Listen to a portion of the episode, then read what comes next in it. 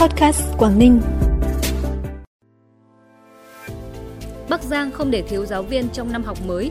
Quảng Ninh cho phép dừng đỗ xe trên đường bao biển Vịnh Hạ Long. Lạng Sơn thu giữ hơn 1 tấn run đất khô không rõ nguồn gốc là những thông tin đáng chú ý sẽ có trong bản tin podcast sáng nay, thứ ba ngày 22 tháng 8.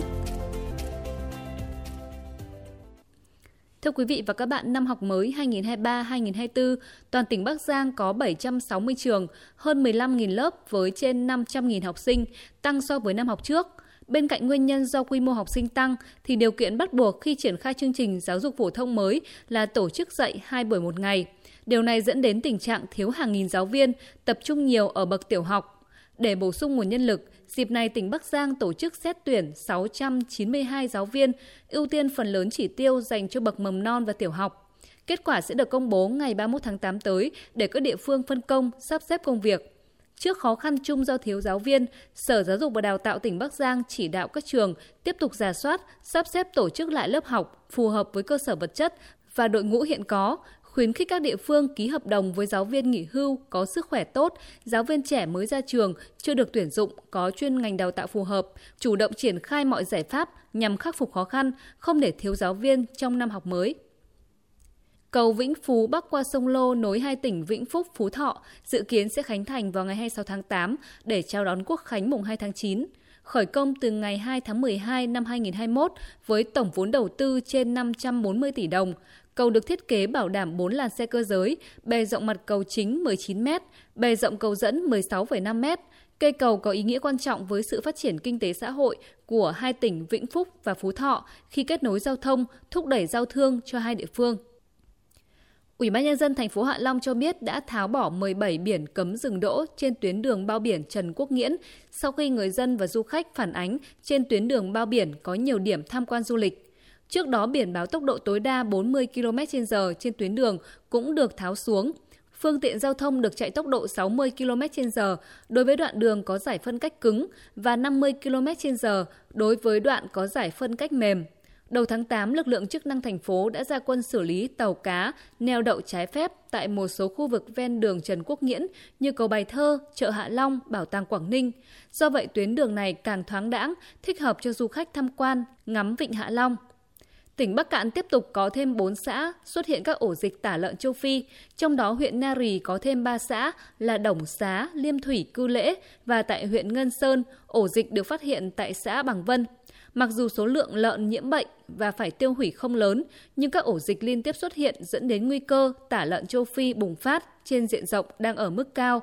Nguyên nhân bởi Bắc Cạn chủ yếu có quy mô chăn nuôi nhỏ lẻ, nên hộ gia đình người dân có thói quen mua lợn giống tại các chợ hay do các thương lái mang tới mà chưa quan tâm đến nguồn gốc cũng như công tác kiểm dịch. Ngoài ra, việc vệ sinh chuồng trại, vệ sinh phòng dịch trong chăn nuôi cũng chưa thực sự được người dân quan tâm đúng mức.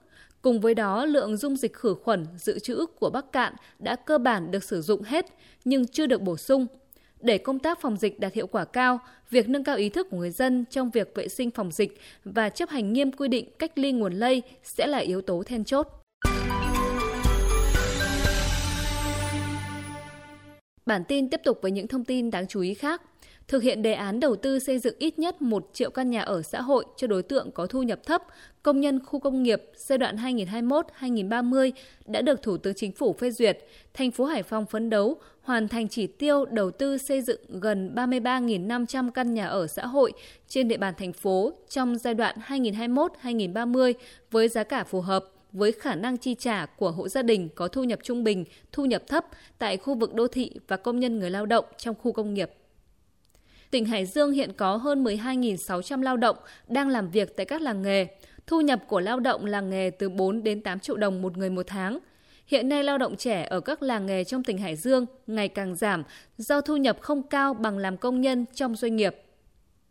Theo số liệu thống kê từ tỉnh Hà Giang, tính từ tháng 7 năm 2018, lũy kế đến quý 1 năm nay, lực lượng chức năng đã tiếp nhận 4.600 khẩu súng cùng lượng lớn vật liệu nổ do người dân giao nộp.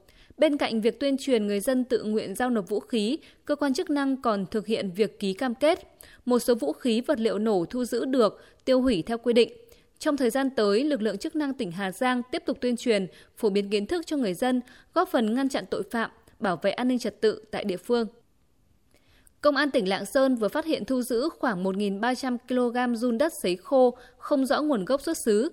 Hiện nay nhu cầu sử dụng run đất khô trong đông y tại thị trường Trung Quốc đang tăng mạnh. Lợi nhuận từ việc bán run đất khô cao nên nhiều người dân tìm mọi cách để thu mua mặt hàng này bán sang Trung Quốc. Được biết trên thị trường hiện nay, run đất sấy khô được bán với giá khoảng 1 triệu đồng một kg. Tuy nhiên, điều đáng lo ngại hiện nay là hành vi kích điện tận diệt run đất với số lượng lớn, gây ảnh hưởng nghiêm trọng đến môi trường đất và cây trồng. Phần cuối bản tin là thông tin thời tiết. Thưa quý vị và các bạn, dự báo trong ngày hôm nay, mưa trên khu vực Bắc Bộ sẽ có xu hướng giảm đi cả về diện và lượng. Mưa xuất hiện rải rác, chủ yếu tập trung tại các tỉnh vùng núi với thời gian chủ yếu về chiều tối, đêm và sáng. Mặc dù vậy, cục bộ vẫn có mưa rông mạnh, trong cơn rông tiềm ẩn nguy cơ về lốc, xét và gió giật mạnh, gây nguy hiểm cho các hoạt động ngoài trời của người dân. Ban ngày trời có nắng xen giữa những khoảng nhiều mây, nhiệt độ trưa chiều ở mức từ 31 đến 34 độ. Mặc dù mức nhiệt không cao như những ngày đầu hè, nhưng vẫn có cảm giác khá oi ả vào những khoảng thời gian trưa chiều ở khu vực Trung Du và Đồng Bằng. Trân trọng cảm ơn quý vị và các bạn đã dành thời gian quan tâm kênh podcast Quảng Ninh. Xin kính chào và hẹn gặp lại.